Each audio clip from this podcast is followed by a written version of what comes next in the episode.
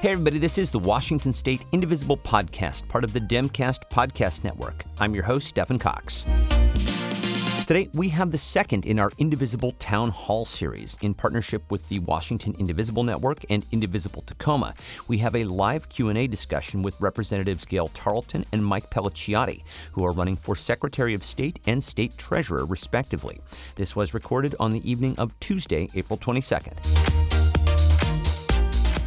All right. Well, hello, everybody. Welcome to tonight's Indivisible Town Hall. I am Stephen Cox. I host the Washington State Indivisible podcast. Uh, I want to start with a huge thanks to UCAT with uh, the Washington Indivisible Network, and of course, Julie Andrzejewski with Indivisible Tacoma. Also helping us out tonight is Chris Petzold.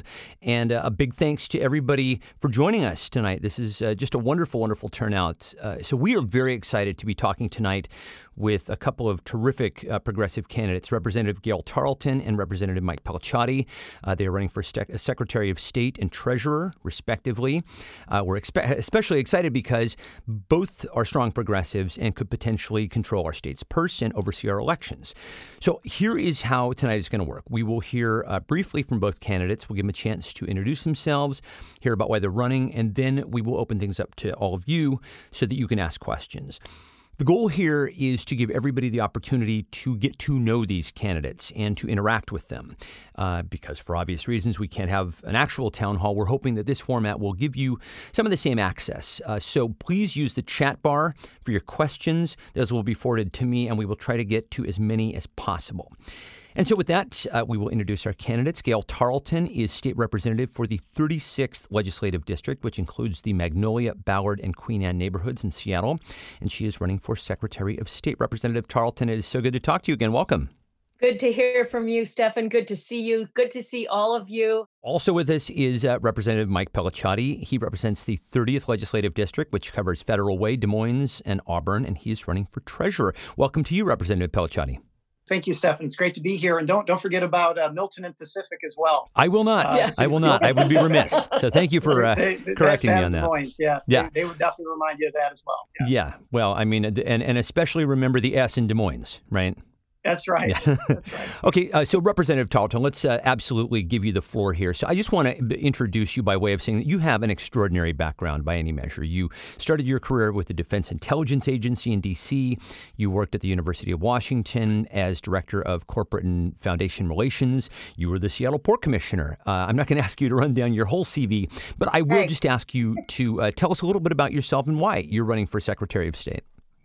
Uh, thanks very much for the brief bio. And Stefan, I uh, I am running for Secretary of State precisely because of my background. I have decades of experience working on very serious national security issues, dealing with threats to our nation and to our communities. I was a port commissioner when the uh, Great Recession hit, and we lost, you know, 750,000 jobs in this state.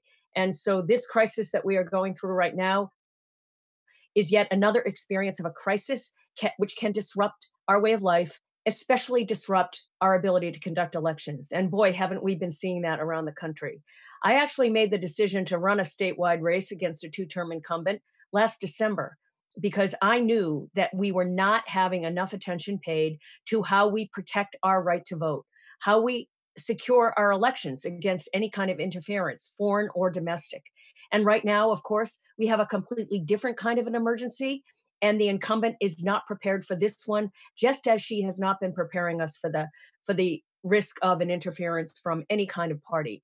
I am running to make sure we secure our vote, that every vote will be counted, and that if there is an event while we are conducting the elections, we figure out how to continue to do it because we have vote by mail. We have ballot drop boxes. We have free postage. We need to know that we are going to vote in August and November, despite what President Trump wants to do and dist- despite what the Secretary of State asked our governor to do, which was to cancel these April elections that we are undertaking right now. We should never have a situation where we are canceling our right to exercise our right to vote in this unique American democracy. And that's why I'm in the game. Terrific. And I have some very specific questions for you uh, coming about uh, election security and the like. I will just ask you for people who may not be familiar, give us a layperson's definition of what the Secretary of State does. Uh, great question. The Secretary of State actually oversees the elections. The election schedules are established by the state legislature and approved into law each year. The Secretary of State oversees the process, the the posting of the votes that are processed by every single local auditor or some counties call them elections officials. There are 39 of them. They each run their own operations. Uh, they are funded primarily at the local level by the counties. A piece of legislation I got passed this year with overwhelming bipartisan support and signed into law by the governor for the first time in decades will actually have the state funding the state and federal elections for the local jurisdictions, which should free up some funding for them to do much more voter education and awareness to help people know where they can vote and why they should vote. Right. Well, I want to circle back to all of that, but for right now, I'm going to switch over to Representative Pelliciotti and give him an, an opportunity to introduce himself. As I said in the introduction, uh, he is representative for the 30th Legislative District. He is a Fulbright Scholar who has worked as a King County Deputy Prosecuting Attorney and also as an Assistant Attorney General here in the state. Uh, so, Representative Pelliciotti, uh, just tell us a little bit more about your background and why it's led you to run for treasurer. Sure. Well, well, thank you again, to, uh, Stefan, for for having me, and and it's a pleasure to join Gael today. You know, Gael's been such a great leader uh, in in in our caucus and in the legislature, so it's it's a real pleasure to be with her today as well. Um, and obviously, thank you to to everyone with uh, Indivisible and all the Indivisibles uh, around the state who are who are joining us uh, today. Um, you know, you know, I'll, I'll, start with the fact that you know you were mentioning about you know some of my background uh, related to you know working as assistant attorney general and a lot of issues along those lines. But uh, you know, my original background, you mentioned my Fulbright scholarship, was in economic development, and was really a focus on uh, really sustainable economic development and making sure uh, that, especially in challenging economic times, we we address um, ways to to really develop the the economies that best work for everyone. Um, you know, you know, I've got my background, my bachelor's degree in business administration. Um, those summers I spent uh, all the interns I spent interns I spent at that time were in uh, finance and doing uh, stock conversions um, and and issues like that. And and you know I ended up getting my law degree later and you know, prosecuted a range of cases, including economic crimes at the King County Prosecutor's Office, and then eventually joined the Attorney General's office, um, where I managed uh, our state's efforts to combat uh, corporate healthcare fraud and dealt with a range of issues around uh, corporate the way corporate structures were set up and crimes in nursing homes, for example, and making sure that um, corporate structures and financial fraud wasn't occurring in a way that was really detrimental to, to seniors.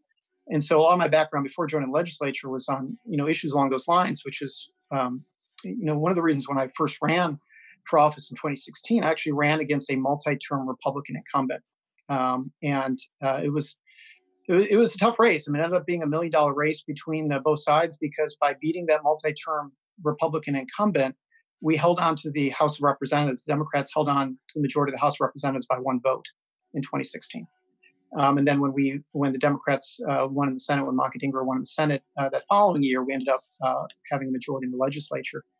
Um, and so, uh, you know, I'm no stranger to taking on uh, Republican incumbents, and now I'm taking on a Trump supporting Republican incumbent, somebody who has uh, publicly stated his support in the past for Donald Trump, is continuing to to restate his support for Donald Trump. And, and usually when I bring that up to people um, related to uh, the the fact of our Trump supporting Republican incumbent treasurer, people don't even know that they they have a a who the treasurer is, let alone it's a Trump uh, Trump supporter. Um, and so I, I think it's really important that we we change politics and and not just that position, but one of the first things, and I'll wrap up with this, is when I first ran in 2016, um, you know, I did something that no one else was doing at the time, which is, you know, I rejected all corporate donations. Um, and it's something that I think has been uh, really critical in terms of uh, allowing me to lead on a lot of issues that I, I, care very much about. And hopefully, we can talk a little bit about some of the issues I've done with finance and our campaign system. Um, but it, you know, it's it, it's you know one of the things that I think there is no position in state government where it is more critical to not have corporate campaign donations entanglements than the position of state treasurer that is responsible either directly or indirectly investing over 120 billion dollars of our money, often in corporations. And we'll definitely talk about why. And and since you have brought that up, uh, I will ask you uh, this the the flip of what I asked Representative Tarleton, which is for you to give us just a, a working definition of what the state treasurer does. Sure. Well, the, it's multifaceted. It's actually in our Constitution. It's it's it's a rather broad description. It's essentially uh, essentially indicates you have to do what the legislature says, and, and other than that, it's it's not nearly as as, as limited as some other statewide positions. Um, but the legislature obviously has directed uh, some very important uh, uh, technical aspects of the office, in which we have you know a range of career uh, employees who do a, a, lot of important work in terms of moving the money, making sure money's moving among various agencies, and and you know very very important critical work with that. Uh, but you know one of the things that the office has has done previous to our Trump supporting Republican incumbent is uh, previous to to the incumbent uh, that that treasurer serves as, the chair of the state investment board, and part of that role is making sure that um, given our ownership stake in various uh, corporate interests, or I should say our stock ownership in various corporations uh, around the country, uh, be a voice for the state of Washington and making sure that the long term interests yeah. of that the state has in those investments uh, is being met and not not just short term gain. And you know, part of that is teaming up with other like-minded states to uh, to make sure we're advancing policies that are truly in in, in the the, the long-term interest of that that that investment. That is definitely something that I'm going to want to get into depth with you on uh, in just a moment. I'm going to shift back to Representative Tarleton for uh, our first block of questions. I'd like to start where you left off, which was around the issue of election security. Election analysts are anticipating that domestic and foreign actors are already trying to tamper with the 2020 election. Voting by mail is considered safer than, say, touch screens, but there are still vulnerabilities um, within the, the chain.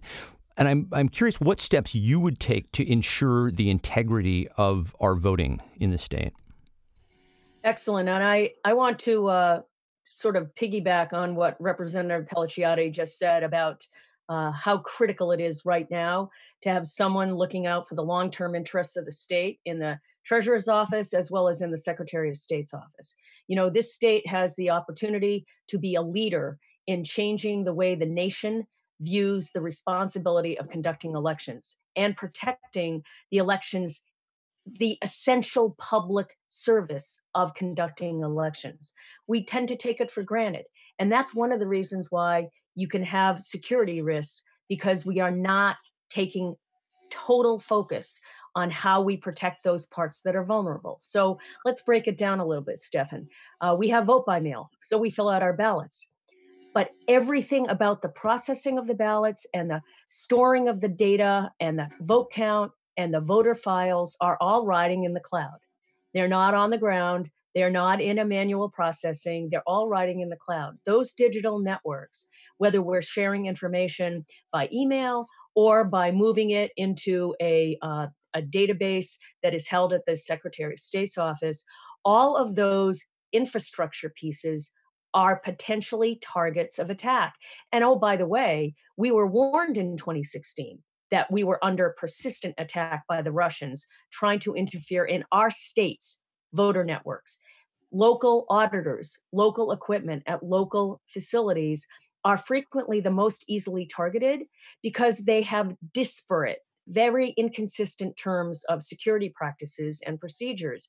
And it's not that any county is opening up the door, it's that they might not have the people, they might not have the funding to have the top notch security uh, work done, they might not have a training and providing of training and exercising from the Secretary of State's office, which he has not done sufficiently. So I focus on where are the vulnerabilities? What's the critical node in the system that are potentially vulnerable to attack? And we should all remember that in 2016, the Russians exposed and attacked the DNC's email system, okay? Their voter data, every kind of information that was in there. It was exposed and attacked and hacked and then used at appropriate and most inconvenient and difficult times for our elections. So we were just notified uh, by the New York Times today that, in fact, the Republican review of the Russian interference reports from the US intelligence community in 2016 were not politically motivated and they were absolutely correct. The Russians were trying to interfere in 2016, and they are still doing it today. They did it in the 2018 elections, and they are still at it today. So we cannot take for granted that our Secretary of State, who stood by and watched and did not do anything about this, I, for three years, worked to pass legislation to make sure that we will be protected and working with our federal and local partners in the event we are attacked during this election cycle. But our Secretary of State will not denounce Donald Trump's call for foreign parties to interfere in our elections. They, she will not denounce Donald Trump and the other Republican secretaries of state objections to and attacks on vote by mail. Why won't she do that? I don't know, but I do know this. I would not tolerate that from a Secretary of State. We must have the ability to deal with the potential risk. I've been doing that most of my career, and I will not stop doing it. We got that legislation passed this year with overwhelming bipartisan support because everybody wants the vote of their people people, their constituents, everybody wants our vote to count, regardless of the party that we cast it for. And uh, just sort of dovetailing on that, I, I, will shift over a little bit and talk about the primary ballot. Uh, this was a subject of a bit of contention, uh, the 2020 presidential primary ballot, yes. which required declaring party affiliation on the outside of the ballot. Um, I would love for you to explain briefly why that was required and if you would have done uh, things the same way or if you would have done things differently. Uh, great question. Uh, boy, doesn't it seem like the presidential primary was eons ago? Years ago, I know. Uh, we, were, we were in the process of learning about COVID. We had lost some people to the crisis, uh, and we were still conducting our election. And shortly after the ballots went out, our Secretary of State announced that she was not going to vote in the primary because she didn't want to declare her party preference on the outside of the ballot. And um, and then several days later, she changed her mind and said, "I am going to vote in the primary, but I'm not going to declare my party preference, so my vote will be invalid." Number one, no Secretary of State should ever announce that they are not going to vote. And number two, no Secretary of State should ever say, I'm going to vote, but I know my vote won't count. I can't even believe that that happened, but it did. What I did as a legislator is I went back and read the legislation that Representative Pelliciotti and I and many others voted on uh, to establish the presidential primary in 2019. And that was Senate Bill 5273. I wanted to know if the legislature had told the Secretary of State to put the party declaration on the outside of the ballot. We did not.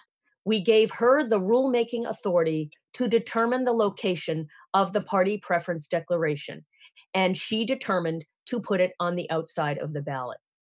Now, she may have done that for efficiency reasons. She may have done that for any number of reasons, but it was somewhat disingenuous to claim that she didn't want to mark her party preference because it was on the outside of the ballot.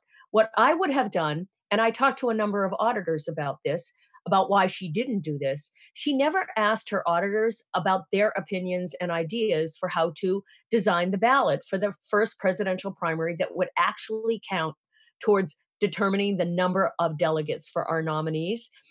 I would have asked the auditors what their recommendations were. I got several recommendations just by doing that. We could have put it on the inside flap of the outside ballot.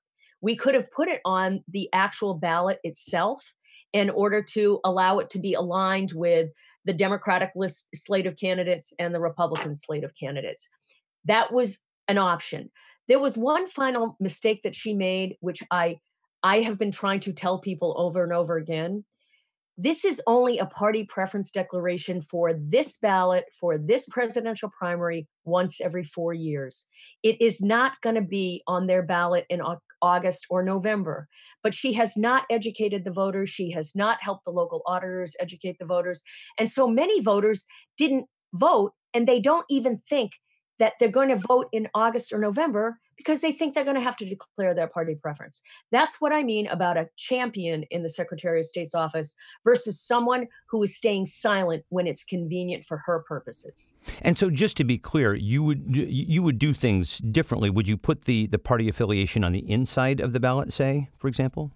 I would I would use the rulemaking power that the legislature gave to the Secretary of State and say to the auditors, what are our options to allow you to effectively process the ballots with the voter signatures on the on the on the envelope.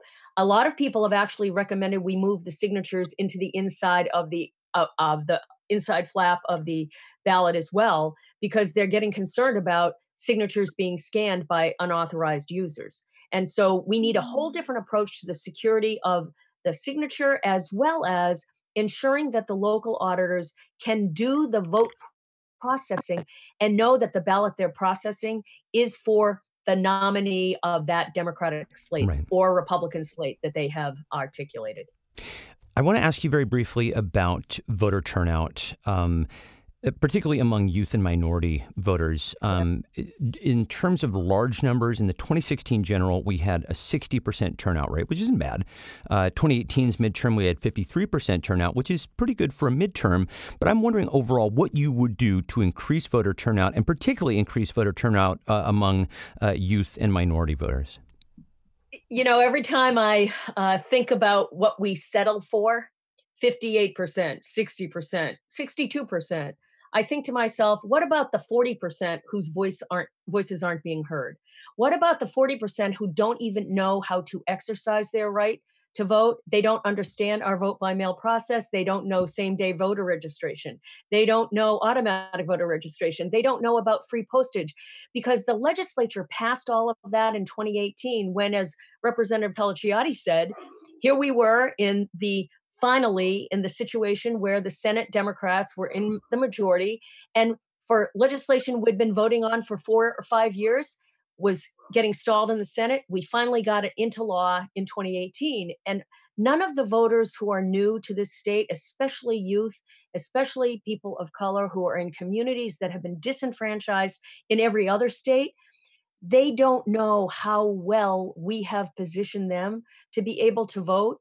And so I'm not satisfied with voter turnout rates of 60, 50, 52%. Sure. I want young voters and communities that have been disproportionately and, and consistently disenfranchised to say, I want you to know why exercising your right to vote matters more than anything else in the way you have a say in this world. I it's like the census we need 99.9% participation in the census because that is the only way every resident in Washington state will have their needs and their their their choices and their future supported.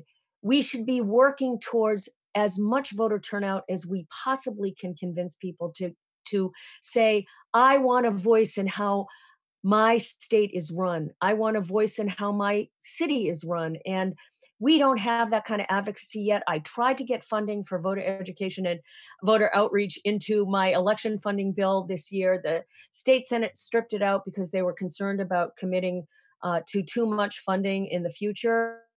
I'm telling you, there is not any chance we will have strong participation by disenfranchised communities unless we fund really serious voter education and participation. Thank you for that. Uh, I, Representative Pelliciotti, I'm going to shift over to you uh, for a block of questions now. Um, and I want to start with your uh, background uh, as a, as a legislator and also as a prosecutor. I mentioned that you, you worked to pass campaign finance reform laws. You have fought against dark money and corporate influence. Uh, you also passed something called the Corporate Crime Act. How would all of that inform your work as treasurer?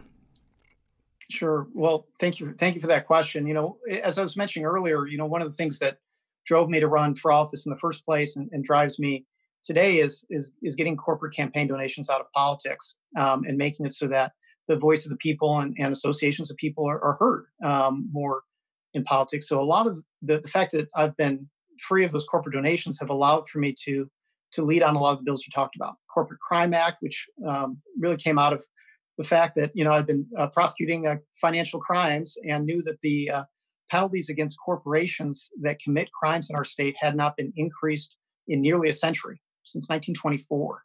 I always would point that out to people that if if a corporation committed the exact same criminal offense that any one of us did or any of your loved ones did, your loved ones would be looking at up to life in prison without the possibility of parole for committing a class A felony But if a corporation committed that exact same Class A felony, the same victimization, uh, prior to my Corporate Crime Act that, that Representative uh, Tarleton was a big supporter of as well, um, the, the penalty was $10,000. That was the maximum penalty, was $10,000 a judge could impose against that entity. And, and it was past time to modernize the corporate structure, the way the, the laws were written to hold corporations accountable, and ultimately, obviously, the penalty as well. But a lot of the campaign finance work that you mentioned, my uh, bill, uh, you know, that, that I introduced in the House and passed into law to get dark money out of politics, my PAC transparency bill, so that for the first time, you can't just have friendly sounding uh, names on a, a mailer that you get in the mail and not know who the actual donors to that uh, ad are. Now, under my PAC transparency bill, it will actually indicate that the top donors related to that bill. And a bill that I uh, introduced uh, with Senator Solomon and passed into law just this last session to uh, ban foreign corporate donations to our political campaigns here in the state of Washington. Um, and there's been so little enforcement on the federal side that it was it was past time to uh, to pass our own law here in Washington and step forward and do what we needed to do related to that. And, and all of this matters because the way a lot of these issues are are set up, um, you know, the, these the way money moves matters a lot. And in other states, you have state treasurers leading on a lot of these campaign finance issues as well. So let me give you an example. In Pennsylvania, the Pennsylvania state treasurer has a transparency portal uh, that that he has used to um, make it so that anytime a state contract is uh, given out, uh, it is put on the website that that state contract was given out to to an entity. Let's say it's a corporate entity, and it will list every politician that that corporation donated to on the website related to that state contract. And the idea, of course, being that it, it will uh, greatly um, it, will make an elected official question whether they want to accept certain money um, you know, if they're going to be involved in issuing something related to state contract. So, so you know, I think there's a lot of opportunity to advance things that have not been traditionally uh, done, and certainly aren't being done by our Trump supporting Republican incumbent um, that will really make uh, really make a big difference. You know, related to that, I would also like to ask about investment of public funds because I think that's another area where uh, having a strong progressive in position of treasurer could really make a difference um, because it's seen as signaling a state's values. Um, what are our public funds invested in right now, and what would you specifically change in the office? Sure. Well, you know, I was pointing out with, with our our uh, incumbent treasurer, uh, you know, he has been in the past for treasurer uh, funded by the gun lobby. He's been funded by big tobacco. He's been funded uh, by big banks. Uh, even when all the information, right at the moment, all the information was coming out about the dangers of vaping, he accepted money from the vaping industry. Hmm. Um, and what we need is when we do investments, um, that that you're you should know that your treasurer has clean hands in in being a part of that investment process. Now, a lot of our investments uh, are, are done through a state investment board, for example. Um, and so, you know, especially uh, if I were to serve uh, as chair of the state investment board, um, you know, it's particularly important, I think, uh, that that uh, the treasurer have have clean hands. So right now, for example, under the treasurer's watch, um, you know, you know, he on the state investment board has supported uh, through supportive index funds investment in a range of industries that I think would really uh, shock people, right? You know, investment into things like uh, firearm manufacturers, over four million dollars in firearm manufacturers.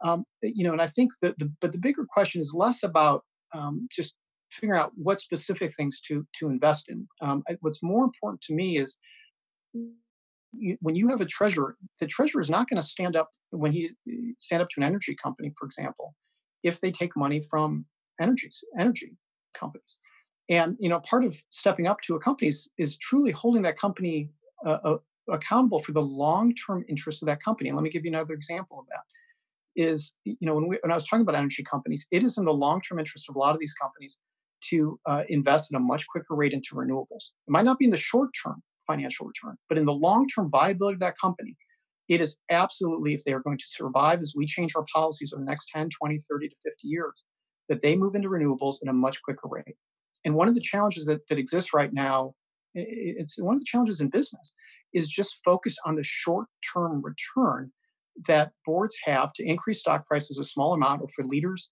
of companies to then, after a year or two, move on to another company and show that they increase their stock price a marginal amount, even though in the long term it's not in the long term interest of that company. Well, because we own uh, stock in a lot of these corporations, we can do what's called shareholder engagement. And what that means is we can team up with other like-minded states, states like Oregon, California, uh, New Jersey, Maryland, New York, and and collectively we actually own a significant share with these public dollars in some, in many companies around the country, and we can go in to boardrooms and boardrooms that most certainly have a fiduciary responsibility to their shareholders, but they can ignore the protesters outside all, all they want. They can ignore, frankly, they, you know, unless a law is passed, they can ignore um, policymakers. But you have a, a, controlling interest, is what you're saying. Right. So we, you, you know, but when when the individual um, states can come forward collectively, we have a long-term interest in the viability right. of that company, and that and that the company exists for a long time. And let me give you another example. We can go uh, collectively, and this is something I'm going to do as treasurer, and say we expect that the boards of the top uh, the S&P 1500 companies better reflect the pension holders that we represent.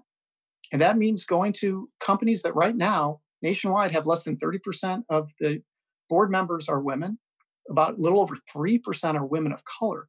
And we can go, because we know diversity is good for business and certainly for the long term interest of that company to have a diverse perspective on its board.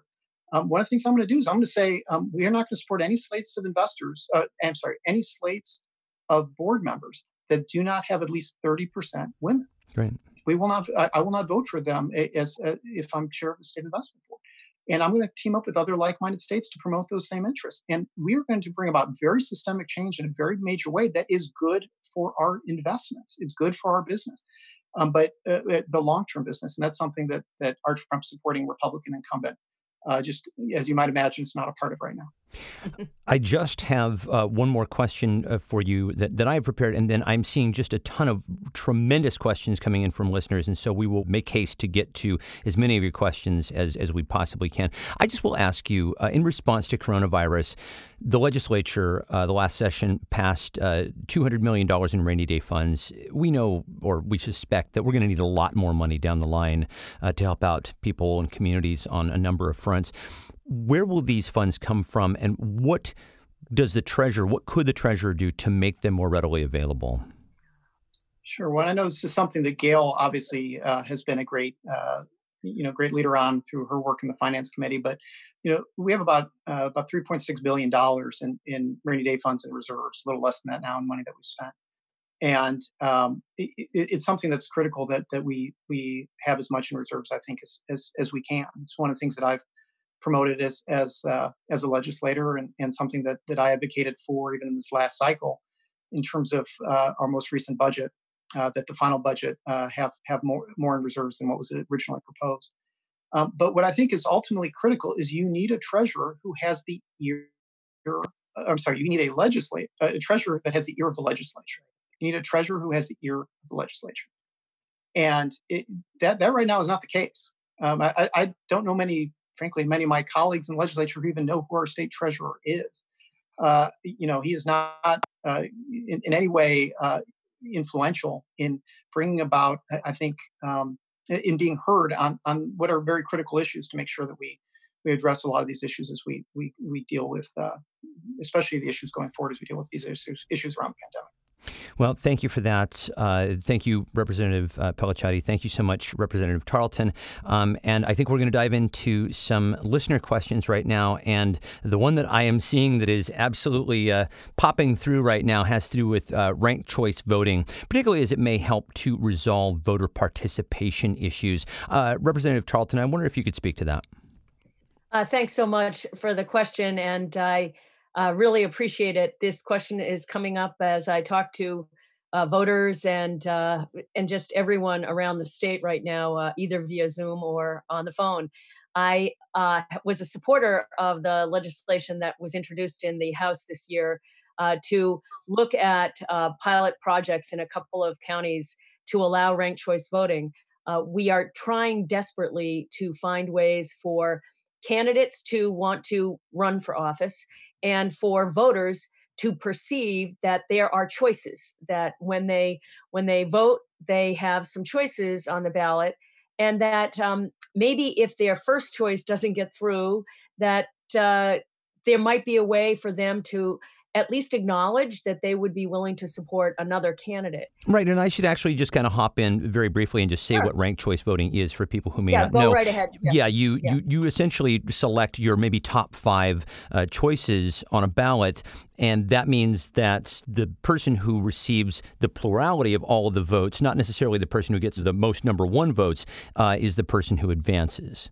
I think I'm getting right. that right. Is that is that roughly it? Uh, yeah, well, there are different systems mm. um, being used uh, in different parts of the country today, but uh, that's basically the model uh, that was looked at in this legislation. And uh, we were going to do it, we would have proposed it as a pilot project. I very much want to have different local jurisdictions experiment with different kinds of voting because here in Seattle, we don't have a problem getting a lot of candidates on a ballot, and we don't have a lot of problem with voter turnout. But that is not true consistently. Even even in Mike's uh, district, there might be a difference of uh, voter turnout in the local elections, and and it's all because there aren't enough choices on the ballot. Um, that legislation did not get out of committee this year. So we tried to get a budget proviso into the budget um, at Endgame, and uh, that budget proviso was not adopted by the appropriations chair and the committee but I, I made a case for it and I just said, listen, we need to experiment with ways in which we take we take a look at why are voters who are given every access we can think of same day registration as i said pre-registration of 16 and 17 year olds uh, free postage ballot right. boxes why are voters not turning out in higher numbers. Is this one of the reasons? And I think we need to examine it. So I have recommended to the uh, advocates and the activists that we come back next year with some legislation. And as Secretary of State, I would support experimenting with a ranked choice voting system in some different elections, maybe in some local elections in counties where voter turnout has not been able to move the needle. We haven't been able to get the needle to move. And maybe that's one of the ways we can do it. I don't view anything as the answer. I view all of these options for finding ways to connect to voters as choices we must experiment with. We are a great American experiment.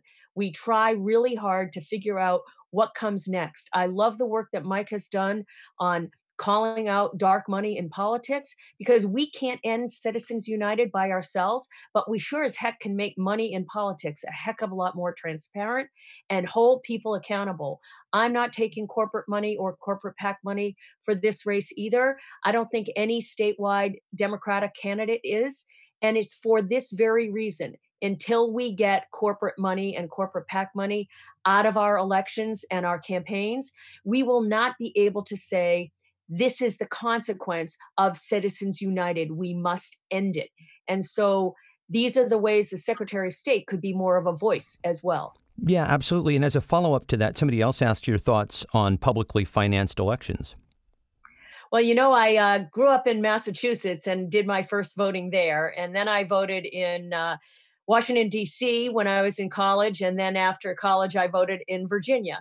Um, all of those places had publicly financed uh, campaign options on your tax returns where you could say, I want to commit so much money to publicly financed campaigns. And um, I can't remember in here in Seattle, of course, we have democracy vouchers. And I believe deeply in supporting candidates through the democracy vouchers. Democracy vouchers and camp- publicly campaign publicly financed campaigns work really well, especially special level and especially have campaign contribution limits. And this is a key. You have to you need both in order to show people that no one donor or no big set of donors can buy the election. And i i really believe deeply that the democracy vouchers have expanded the participation of the general voter who doesn't want doesn't have the capacity to give $100 and doesn't want to give $100 has the choice to say but i do want to spend my $25 of mm-hmm. public right. financing on this candidate. And i i believe deeply that every local jurisdiction should have the choice of looking at that and we may want to look at it as a statewide ballot measure as well. I will put the same question to you representative pelliciotti any thoughts on publicly financed elections it's a good question. I think we saw it uh, start to play out in some Seattle elections. I think we've started to see uh, that it's worked without the the amount of uh, uh concern or fraud that I think has been identified. I think uh, you know it's one of those things that you can't really unveil something statewide until you start seeing in kind of incubation model how it's working in certain certain areas. We're starting to see it work in places like Seattle, and I think uh, you know I'd like to, I'd like to think it's the the future. I, I really think that um, if we can get some place where where it can be both afforded and and uh, and workable, where people are actually encouraged to do it. I think we've seen at the national level where it creates creates uh, more of a challenge because too many candidates don't don't opt into it. Um, you know, and then it kind of creates a, a you know an imbalance that, that makes it not workable. Um, you know, it gets more and more challenging the more expensive races get, which tends to be the case as they go from local to state to national. But yeah. I, am I'm, I'm encouraged by what we, have seen play out uh, at the city level, and I, I, I really would hope that the future is at the state level next. I will also direct the next question to you because we've gotten a, a, bunch of questions about this. Um, Senator Hasegawa has been working toward having a state bank. Uh, is this something that you support? And if so, what specific benefits do you see for state government? Well, you know, as I pointed out before, you know, uh, never having accepted any corporate uh, corporate money since first running for office, you know, my my big focus is doing everything I possibly can to to make sure that um, every action the government takes best serves the people and not corporate profits. Um, you know, one of the things that Senator Kuderer put forward um, last year, which I which uh, was a plan so that the, or I should say, was a legislative proposal, so that a business plan would be created uh, to examine whether or not we could we can do this, make it viable. it's one of the things that um, it, it, was first presented to the treasurer to to look at. Um, you know, he ended up not even um, doing an independent study himself on it. He ended up lo- recycling some old reports, uh, and in recycling those old old reports, he even told on conservative talk radio later he didn't even look at whether or not uh, um, the possibility of a bank that didn't have federal insurance. Well, that's a component piece of any type of state bank. Would be if something could be done just as a depository institution, I'm sorry, as a lending institution instead of the depository institution. And what was really proposed by Senator Kuderer was putting together a business plan that would allow for local uh, governments to do uh, lending based on pooling their money in a way that would not risk pension dollars in any way um, and would not in any way uh, create other uh, liabilities that I think would be concerning. And that what, what is concerning to me is our state treasurer said he is going to stand strong against any uh, anything of the sort. Um, now he's funded by the big banks, and I think when he takes that position, um, it, it, really calls into question um, whether, uh, especially when he says he didn't even look at doing just a lending model instead of a depository model, um, whether or not this was something that that is is most most po- possible to do. And so it's one of the things that that w- when I'm treasurer, we're, we're going to make sure that the legislative interests um, that I, I, don't stand in the way of legislative uh, interest into doing a full consideration of this. So it's something that that, that I, I, look forward to being different than the, than the treasurer. Terrific. Um, the next question is for you, Representative Tarleton, um, and it has to do with the, the U.S. Postal Service. Um, as we know, they are on the ropes right now. Uh, some reports say that they won't be able to last through the summer. Um, and I think we're wondering what would happen to our vote by mail uh, if the post office ceases to be. Did you have a contingency plan for that? So, uh, Stefan, so glad for that question, whoever asked it. I want to reflect back on something that Mike just said, which is really important. We incubate new ideas and experiment at the local level before we go statewide. We do the same thing at the state level before we go nationwide. Our Secretary of State has been in that office for eight, seven and a half years. She got elected to the, the Secretary of State's office at the same year I got elected to the legislature. She could have been an advocate for vote by mail. She could have been a champion. We could have been a leader na- nationally to make sure that other states were adopting vote by mail a heck of a lot sooner than the 2020 election in the middle of a pandemic. But no, she did not do that. Why she didn't do it, I don't know. But I do know this there are 29 Republican secretaries of state nationally. Vote by mail has never been one of the Republican mantras. They have never really been an advocate for expanding voter access. They've done everything they could to suppress and disenfranchise voters around this country. We have not had that in Washington state because democratically controlled majorities in the House and in the governor's office have forced on our Republican leaders in the Senate legislation that expands voter access. So, how do we protect vote by mail in this state? We've already got and and nationally, there is actually a national vote by mail option today in every state, and that's called absentee voting. Every state has had it for decades to support overseas voting by military, to support civilian families who are overseas, working overseas, or with their military spouses. And every state could expand statewide absentee voting. Wisconsin's governor tried to, and he was not allowed to by the Republican legislators who controlled the legislature, who had put conservative judges in positions of responsibility, and then took it to the US Supreme Court. And so my vote here, vote by mail, is one way we take care of our access to voting, but ballot boxes are our backup. And I am going to commit that if we go into special session before the November election, I will fight to expand access through the ballot box just to protect against the very possibility that the president will use the excuse of an additional outbreak, a recurrence of some sort, to cancel US Postal Service participation in getting out the vote. I think this state is in a position to protect ourselves.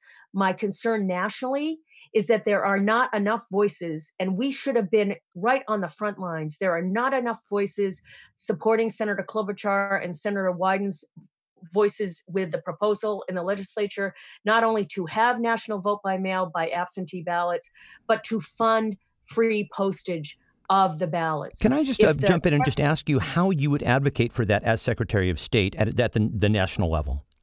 Oh, I, the, you know, the secretaries of state have an association. The secretaries of state have strong relationships with each other. Um, there's a Republican Secretaries of State committee. There's a Democratic Secretaries of State association. Our Secretary of State was the chair of the executive committee of the Republican Secretaries of State Association from 2016 to 2018.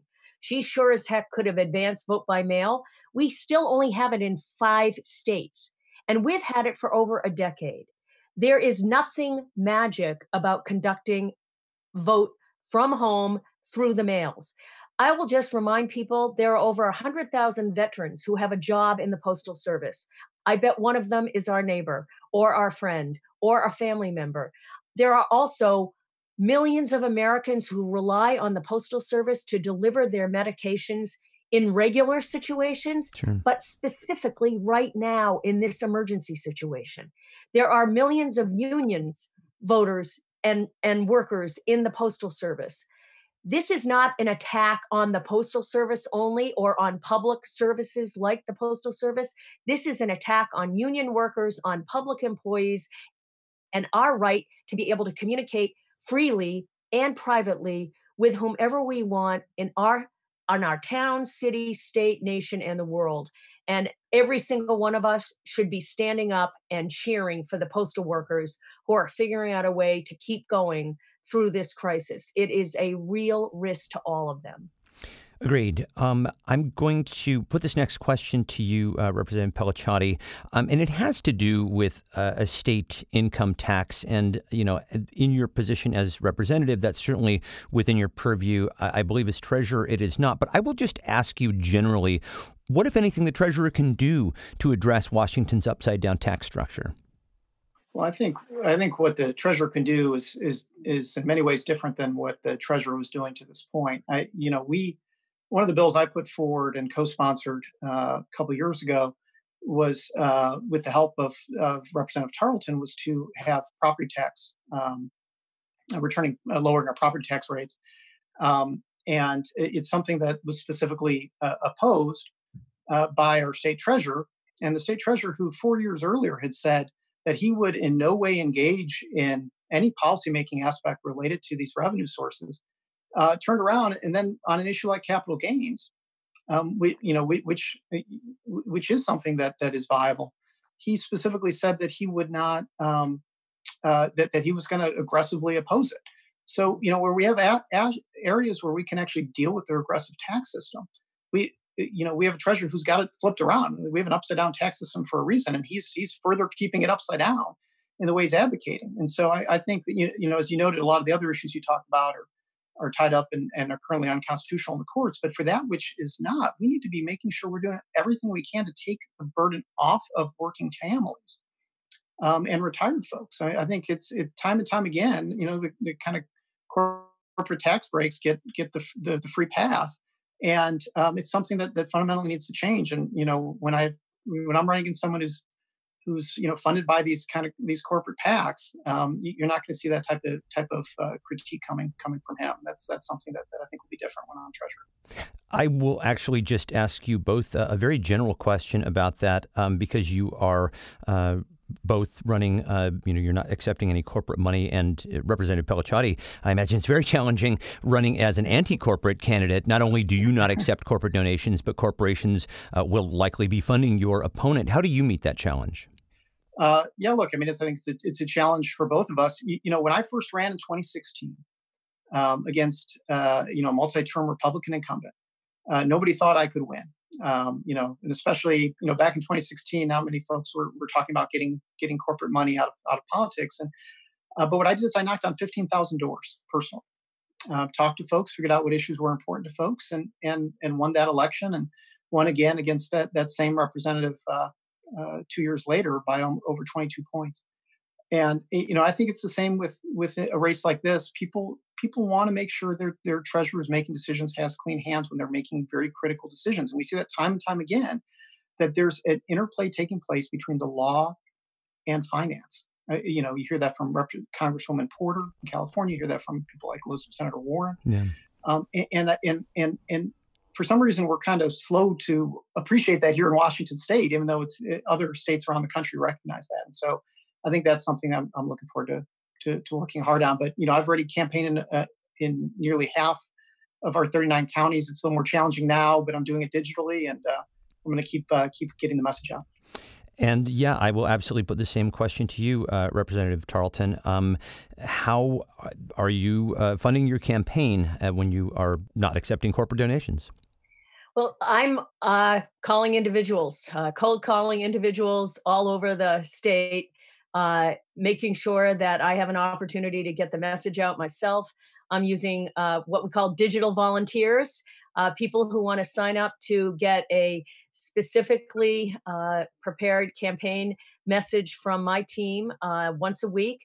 And we're asking that network of digital volunteers to send it out to their network of individuals, uh, family members, friends, colleagues, uh, former colleagues, maybe former family members uh, who are Washington voters uh, to get the word out that I can't be on the ground, but I am campaigning in the cloud with all of them. And I, like, like Mike, uh, a little bit longer before, my first race for office was against a two term uh, incumbent port commissioner at the Port of Seattle. Eh, he was known as a Republican. He had also served two terms on the Renton City Council. He was definitely a big business kind of guy, uh, worked at Boeing, and uh, was very well liked. Uh, had a relatively nondescript term of uh, two terms in the Port Commission until he was president when um, there was a uh, an effort made to give the retiring uh, port commit the port executive a uh, golden parachute of $339,000 as a going away present. And that happened to be revealed in 2007.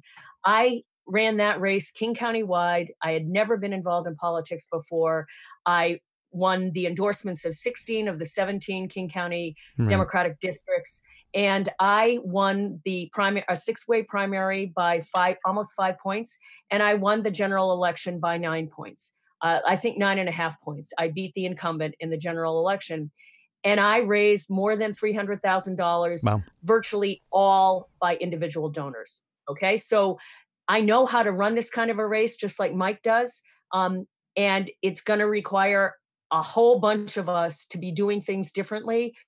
But I am not afraid to do it. If there was ever a year where we, when 600,000 Washingtonians have lost their jobs in a five week period, this is the year we prove to people going face to face, whether it's through Zoom or through Google Chat or whatever we do, that that is the way people knowing people who trust people are going to get us elected because people want to vote for people they can trust. And the only people they can trust right now are people they already know. So, having this town hall, Stefan, has been a fantastic opportunity to reach a lot of you around the state who otherwise would be seeing us both in person, hopefully together in person as many times as possible. Mike and I were hoping that would happen. And uh, and this is the next best thing. Okay. Well, we're so grateful to uh, that that you were able to to join us for this, and uh, it has just been uh, tremendously informative. Unfortunately, we are we are out of time. I just want to ask both of you very briefly, uh, just if you could kind of sum it up in maybe thirty seconds, what kind of help you need uh, from Indivisible members and listeners, and where can people learn more? Representative Pelliciotti, uh, we'll start with you. Well, thank, thanks again, Stefan, and, and to everyone with Indivisible for putting this on. It's a great way to talk about these races. You know, four years ago, um, I don't know if everyone remembers, there were actually five candidates who ran for state treasurer. Was an open seat, three Democrats and two Republicans. The Democrats split the vote, and so the two mm-hmm. Republicans went on to the general election. So you had to mm-hmm. pick between two Republicans uh, in 2016, and, you, and guess what? You got a Trump supporting Republican incumbent out of it uh, that no one knows who, who he is. Uh, what, what's going to happen, uh, you know, when I'm elected is, you know, four years from now, you won't be asking, uh, what does the state treasurer do?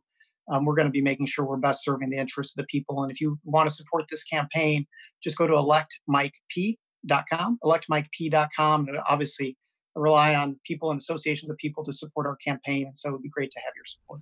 I like the sound of everything that you just said. Yeah, I, it would be wonderful if, if we didn't have to explain who the, the, the treasurer is and, and, and, what he does. We could just say it's, it's Mike Pelliciotti, and, and that's all you need to know. Uh, so, Representative Tarleton, you get the last word. What uh, sort of help do you need, and where can people learn more about your campaign?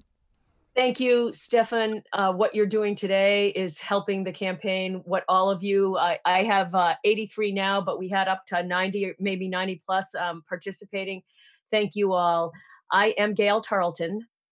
No E in the middle sounded out. It's just Tarleton. Uh, my website is Vote for Gael, V O T E F O R G A E L, because uh, my mom spelled Gael like the Gaelic. Hmm. Uh, dot org. and uh, and if you want to become a digital volunteer, if you want to become a, uh, a receiver of our e-newsletters, if you want to donate to the campaign, uh, we have a real grassroots, people-powered effort going on. Uh, keep telling people about Mike's and my name. Keep telling people about our name.